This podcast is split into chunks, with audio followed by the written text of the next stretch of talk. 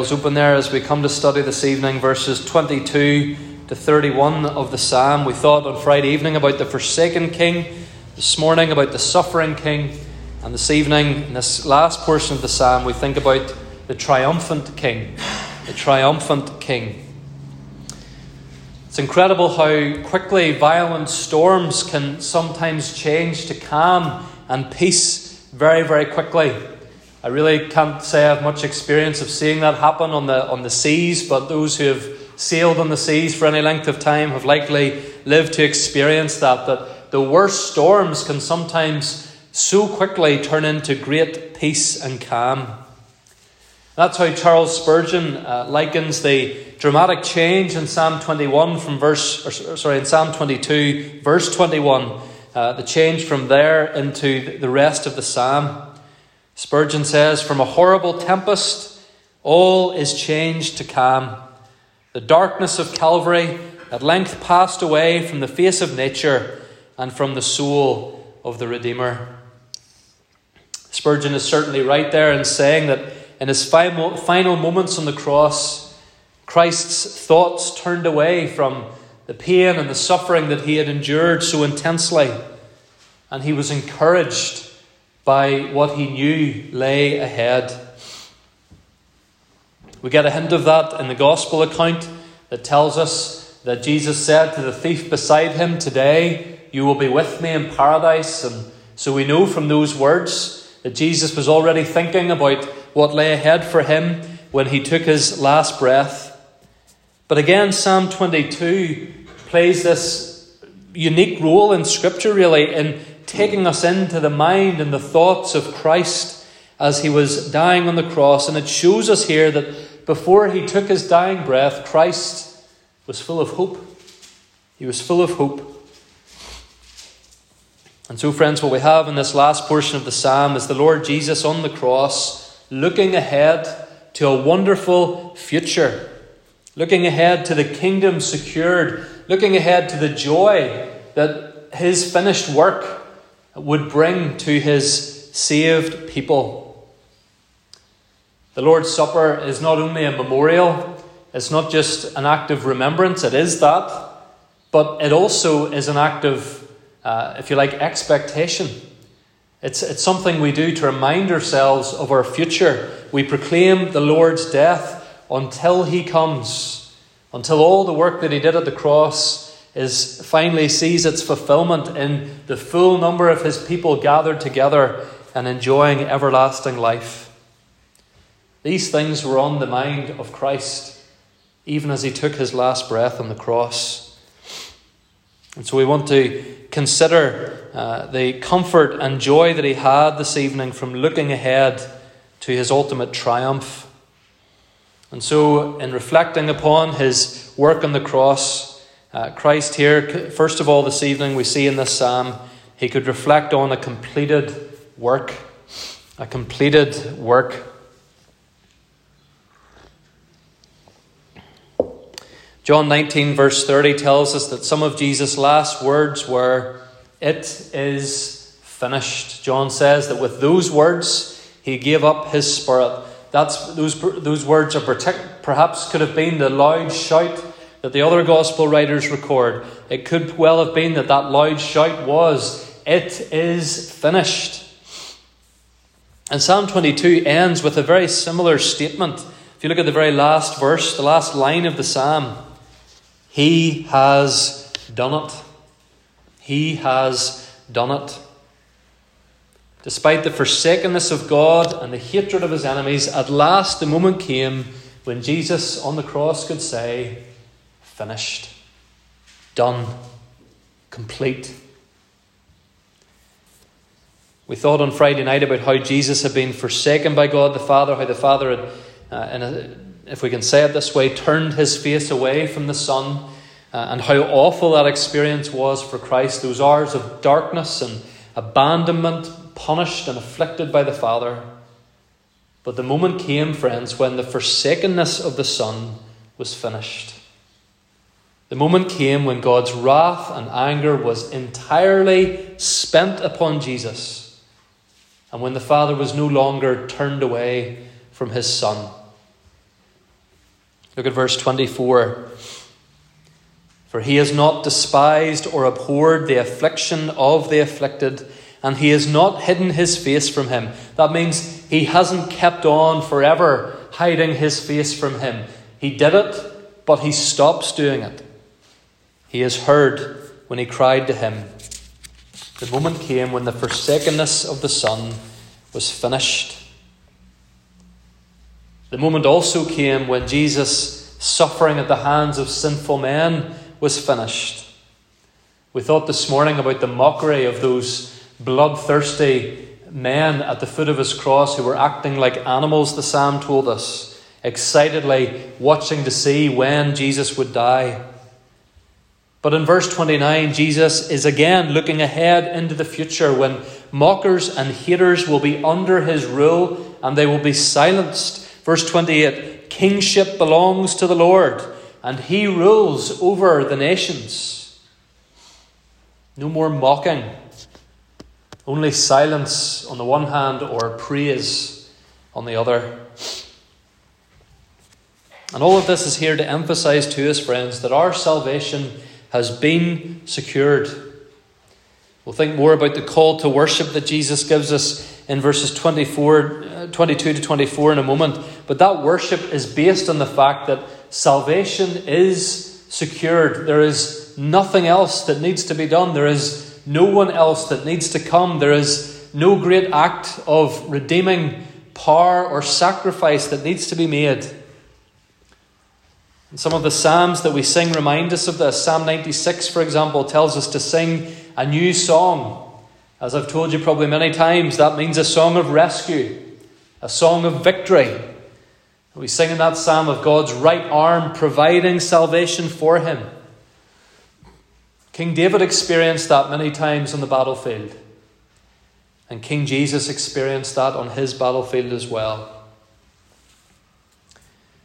On his battlefield, Jesus secured our salvation fully and finally. The rescue was provided.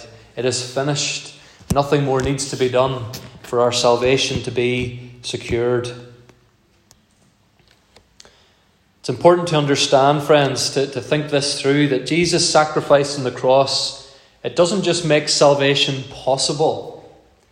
It's not something that is step one, and then there are other things that we need to add on to secure our salvation. That's what Jehovah's Witnesses, for example, believe. They believe that Jesus' death on the cross gives us a clean record to, to get us going, so to speak, and that we need to go out and add to that record or earn our, our way to God by our good works. Jesus did not make salvation a possibility, he made it a certainty. Paul said to the jailer in Philippi, Believe in the Lord Jesus Christ and you will be saved. Nothing else to do except believe in the work, believe in the person and work of Jesus Christ. Repent Follow Him, and your salvation is a certainty. Your forgiveness of sins is a certainty, not a possibility. Reformed Christians refer to this as penal substitutionary atonement. That's what we believe Jesus has done for us at the cross. He has provided penal substitutionary atonement. Maybe sounds all very strange. It's actually very simple. Penal comes from the word penalty.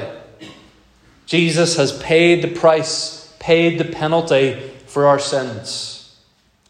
If you're caught speeding in your car, you get what kind of points? Penalty points, unless you get to go one of those speed awareness courses. But if you've already gone to that, it's penalty point time. There is a penalty to be paid for breaking the law. There's a penalty to be paid on the on the, the rugby pitch or the football pitch. If someone fouls someone in the wrong area, there's a penalty. Your team will suffer for it. And likewise, friends, our, for our rule breaking, there is a penalty to be paid. Blood is required for our sins, a sacrifice is required for our sins. And that is what Christ has provided penal atonement. But it's also penal substitutionary atonement. Jesus substitutes himself for us. Again, you think of the sports field, and someone can't go on any longer. They're not able to do what they were supposed to go out and do. they're injured, or, or the, the manager decides they're, they're not good enough. And so a substitute is made. And similarly, Jesus is our substitute. We are unable to do what God has commanded us to do, to keep His law perfectly, to live without sin. Jesus has offered up His perfect life, His perfect record, His perfect law keeping as a substitute for us. Penal substitutionary atonement. And, and with atonement, the clue is really in the word, if you break it down, at one meant.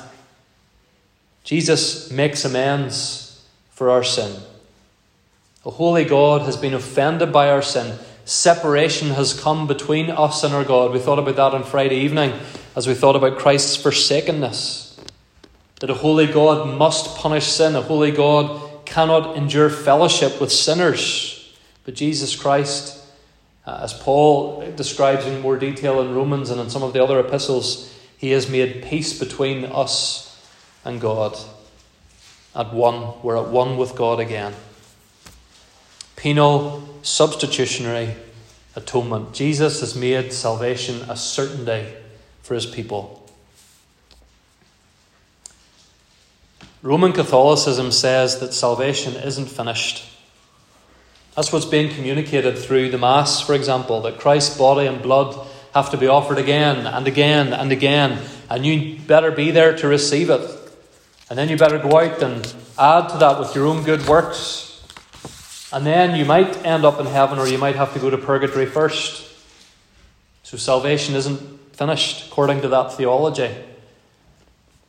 Islam also says that salvation isn't finished.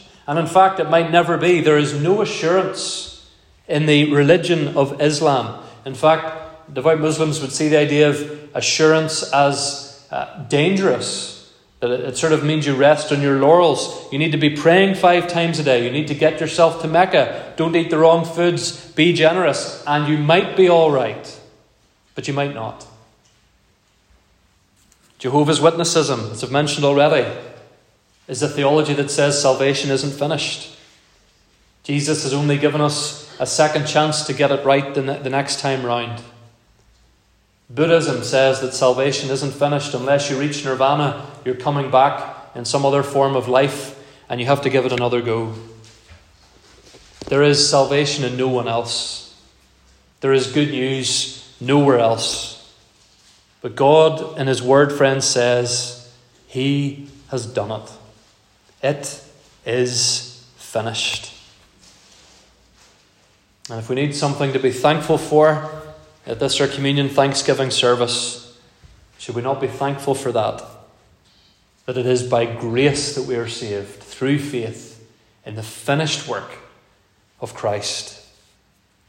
How reassuring that is. What a joyful thought for Jesus as his life came to an end on the cross that he knew it's worth it, it's finished. No one ever needs to do anything like this ever again. We live in a culture that demands we perform. Some of you are under great pressure in your workplaces or in your studies to perform or to achieve, to meet certain targets. And of course, it's good to be driven and it's good to work hard. But sometimes, as we serve in the church, we lose sight of Jesus and we begin to compare ourselves to others. In despair, we, we say, I'm not doing as much as he or she is doing. I don't have the gifts that they have. And we, and we end up in despair and we end up uh, working, if not in, in theory and practice, we're, we're living according to a works righteousness. Or in pride, we think to ourselves, well, I'm not living like that. Or I'm not doing the things they're doing. Or I'm doing far more to serve the church local or further afield. And again, that's, that's works righteousness. That's us becoming our own little saviours. However much or little we do, however much or little we are gifted or capable of, friends, Jesus Christ has secured our salvation. Anything we do is out of gratitude and thanksgiving and love for the Saviour who has gifted salvation to us. Of course, this also gives us great assurance in times of suffering. And we thought about this this morning at the Lord's table. One way or another, our suffering is not going to last forever. Sickness, bereavement, persecution, it will come to an end. It came to an end for Christ on the cross. It will come to an end for us sooner or later. You will see your Saviour and you will suffer no more. Paul says, I consider that the sufferings of this present time are not worth comparing with the glory that is to be revealed to us. Those are not words to trot out glibly, I trust, but they are words to encourage us nonetheless, to reassure us. For us, one day, the suffering will be finished. On the cross, Jesus knew that his sufferings were about to be finished and that an eternity of joy would not even be worth comparing with what he endured at the cross. Praise God, Christ, as he died on the cross, could reflect upon a completed work. But then, secondly, uh, as we reflect upon Christ's death on the cross, uh, we have a call to worship. Call to worship, and we see that in verses 22 to 26 the wonderful news that Jesus has finished the work of securing salvation is why we should worship God. It's what is to fuel our worship, it is what is, uh, what is driving our worship. Notice verse 22 I will tell of your name to my brothers. In the midst of the congregation, I will praise you. Look also at verse 25. From you comes my praise, where? In the great congregation. My vows I will perform. And that language of vows being performed, that's Old Testament law language. Leviticus 7, Deuteronomy 16 speak about people making vows, asking for God's help to carry out a task. And upon seeing that task completed, then the promise is, I'll come back and I will worship and give thanks to my God for the help that He has provided. That was their public, worshipful response to what God had done for them. And not only that, but they would invite others to come and to share with them in the, in the worship of God and in the paying of vows. They would celebrate with worship and with feasting. And so Jesus here says that in thankfulness for his God answering his prayers, he will praise God. Christ here in his humanity, as, as, as God the Son in human flesh, he will invite his brothers, he says, to praise God. He will tell people of what has happened. It's Old Testament law language, but it's also New Testament resurrection language. This language of, of coming and, and worshipping God for what He has done. Matthew 28, verse 10. Uh, the risen Jesus, Matthew 28, verse 10. Uh, Jesus meets the woman who had come to his tomb. And he says to the woman, Go and tell my brothers to go to Galilee. One of Jesus' first resurrection words recorded Brothers, tell my brothers what has happened. And when the risen Jesus did find his brothers, what did he say to them? Luke 24, verse 44. He said to them, These are my words that I spoke to you while I was still with you, that everything written about me in the law of Moses and the prophets and the Psalms must be fulfilled. Then he opened their minds to understand the scriptures. The risen Jesus led his brothers' friends in worship, in Bible study, telling them about what he had done and what God the Father had done. And what was the reaction of the disciples? What was the reaction of Thomas when he stopped doubting and believed? John 20, verse 28 My Lord and my God. He worshipped. He saw what God had done. He saw the resurrected Son who had been forsaken and who had suffered but now was triumphant. He worshipped. That's the right response to the finished work of Jesus, friends. It's to worship God. John Piper has rightly said mission exists because worship doesn't. In other words, the whole reason the gospel should be proclaimed is so that men and women and boys and girls will then join the body of Christ in worshipping for all that God has done. Look at verse 23. You who fear the Lord, praise him. Literally, that means boast in him. The world, the world tells us to boast in ourselves. You know, the world is obsessed with self. Our culture is obsessed with self. Celebrities, the people uh, that are lifted up and made much of, they're some of the most miserable people on the earth. Because there's a part of them that knows, well, why are people so obsessed with me? Just another human being, don't have any special powers. Yes, they maybe have great talents that we enjoy, but they're not to be fawned over and, and worshipped. And so they end up so miserable, some of them. They can't handle the, the false, the, the idolatry and the, the worship that they receive. God is worthy of our praise and our boast. We're to praise Him, we're to boast in the Lord, to give thanks for Him securing our salvation. You who fear the Lord, praise Him. It's what this day is for. Morning and evening, setting aside our ordinary activities and giving thanks for what Christ has done for us. Notice, by the way, where does King Jesus stand in this worship service? Where is he positioned? King David and then after him, King Jesus. Where do they stand as their people worship God? Do they stand off to the side? Do they stand apart? Do they stand up on a, on a stage? No, look at verse 22. In the midst of the congregation, I will praise you. In the midst of the congregation. There's different ways we might tease that thought out, that Jesus being in the midst of the congregation Of course, in his earthly life, he worshipped at the synagogue week by week, honouring, keeping the Sabbath day as he should. He was there uh, as a devoted Jewish man at the appointed times. He was amongst God's people for worship. Friends, he's still amongst God's people for worship today. As we gather here in Bury Lane or wherever else we might gather, as we gather in our homes, as we gather, some of us in Synod this week, as we get wherever it is that we gather for worship, Jesus is with the congregation. He's in our midst and He's leading us in our worship.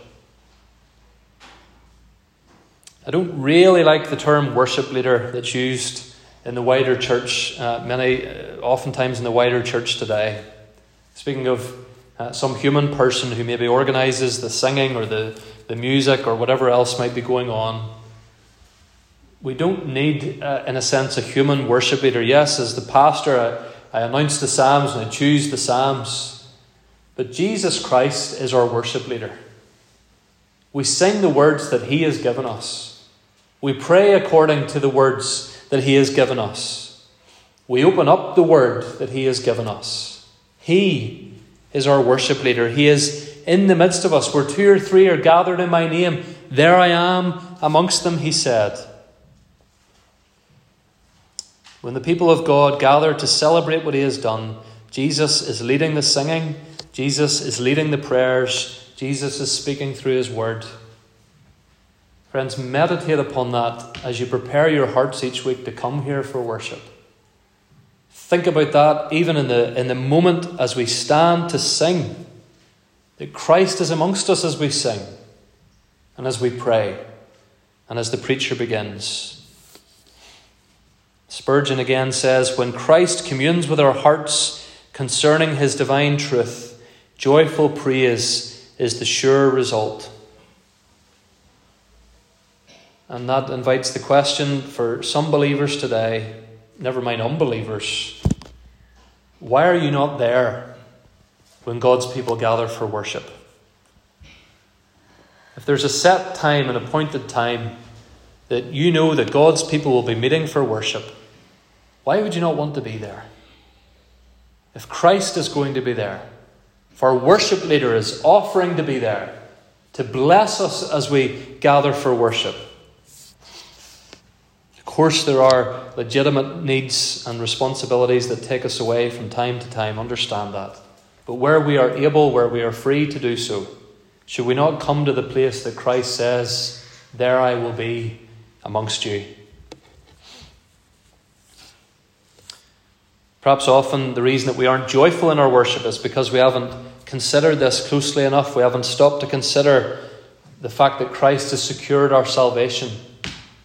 Again, that, that's what fuels our worship, that He has finished it, that He has done it. Perhaps we've allowed our minds to dwell on other things, even right up to the moment that we arrive at the place of worship. In the week ahead, friends, make time in your day to meditate upon Christ, to remember what He has done, to give thanks for it, to, to let it fuel your worship.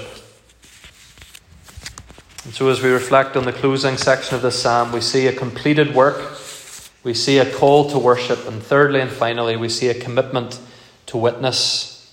A commitment to witness. And, and this ties in with what I've been saying already, but to focus more now upon the witnessing aspect. As Jesus' time on the cross comes to an end, his gaze stretches even further into the future. He doesn't just look forward to leading his brothers in the worship of God, he looks forward to all the nations hearing the good news of what he has done. Look at verse 26. The afflicted shall eat and be satisfied. What did Jesus say when he came to the earth? I am the bread of life. He can, in the fullest sense, feed those who are hungry. The afflicted shall eat and be satisfied. Those who seek him shall praise the Lord. Look also at verse 29. All the prosperous of the earth shall eat and worship. Before him shall bow all who go down to the dust, even the one who could not keep himself alive. Sense of the language there seems to be that all types of people, in all types of places, in all kinds of situations, will hear the good news and come to worship God, from the prosperous to the poor, from the afflicted to the affluent, everyone in between. They will hear and they will praise. Look at verse 28. For kingship belongs to the Lord, and he rules over the nations. What a wonderful verse. He rules over the nations. There's no corner of the universe, a famous theologian said, over which Christ does not declare, Mine. Why are we sending a man and his wife to Limerick on Friday? Why would we do that? Why would we commit time and effort? Why would we ask a man and his wife to uproot their lives and go to a city hundreds of miles away? We do it for this very reason, friends, in Psalm 22, verse 28, because kingship belongs to the Lord and he rules over the nations.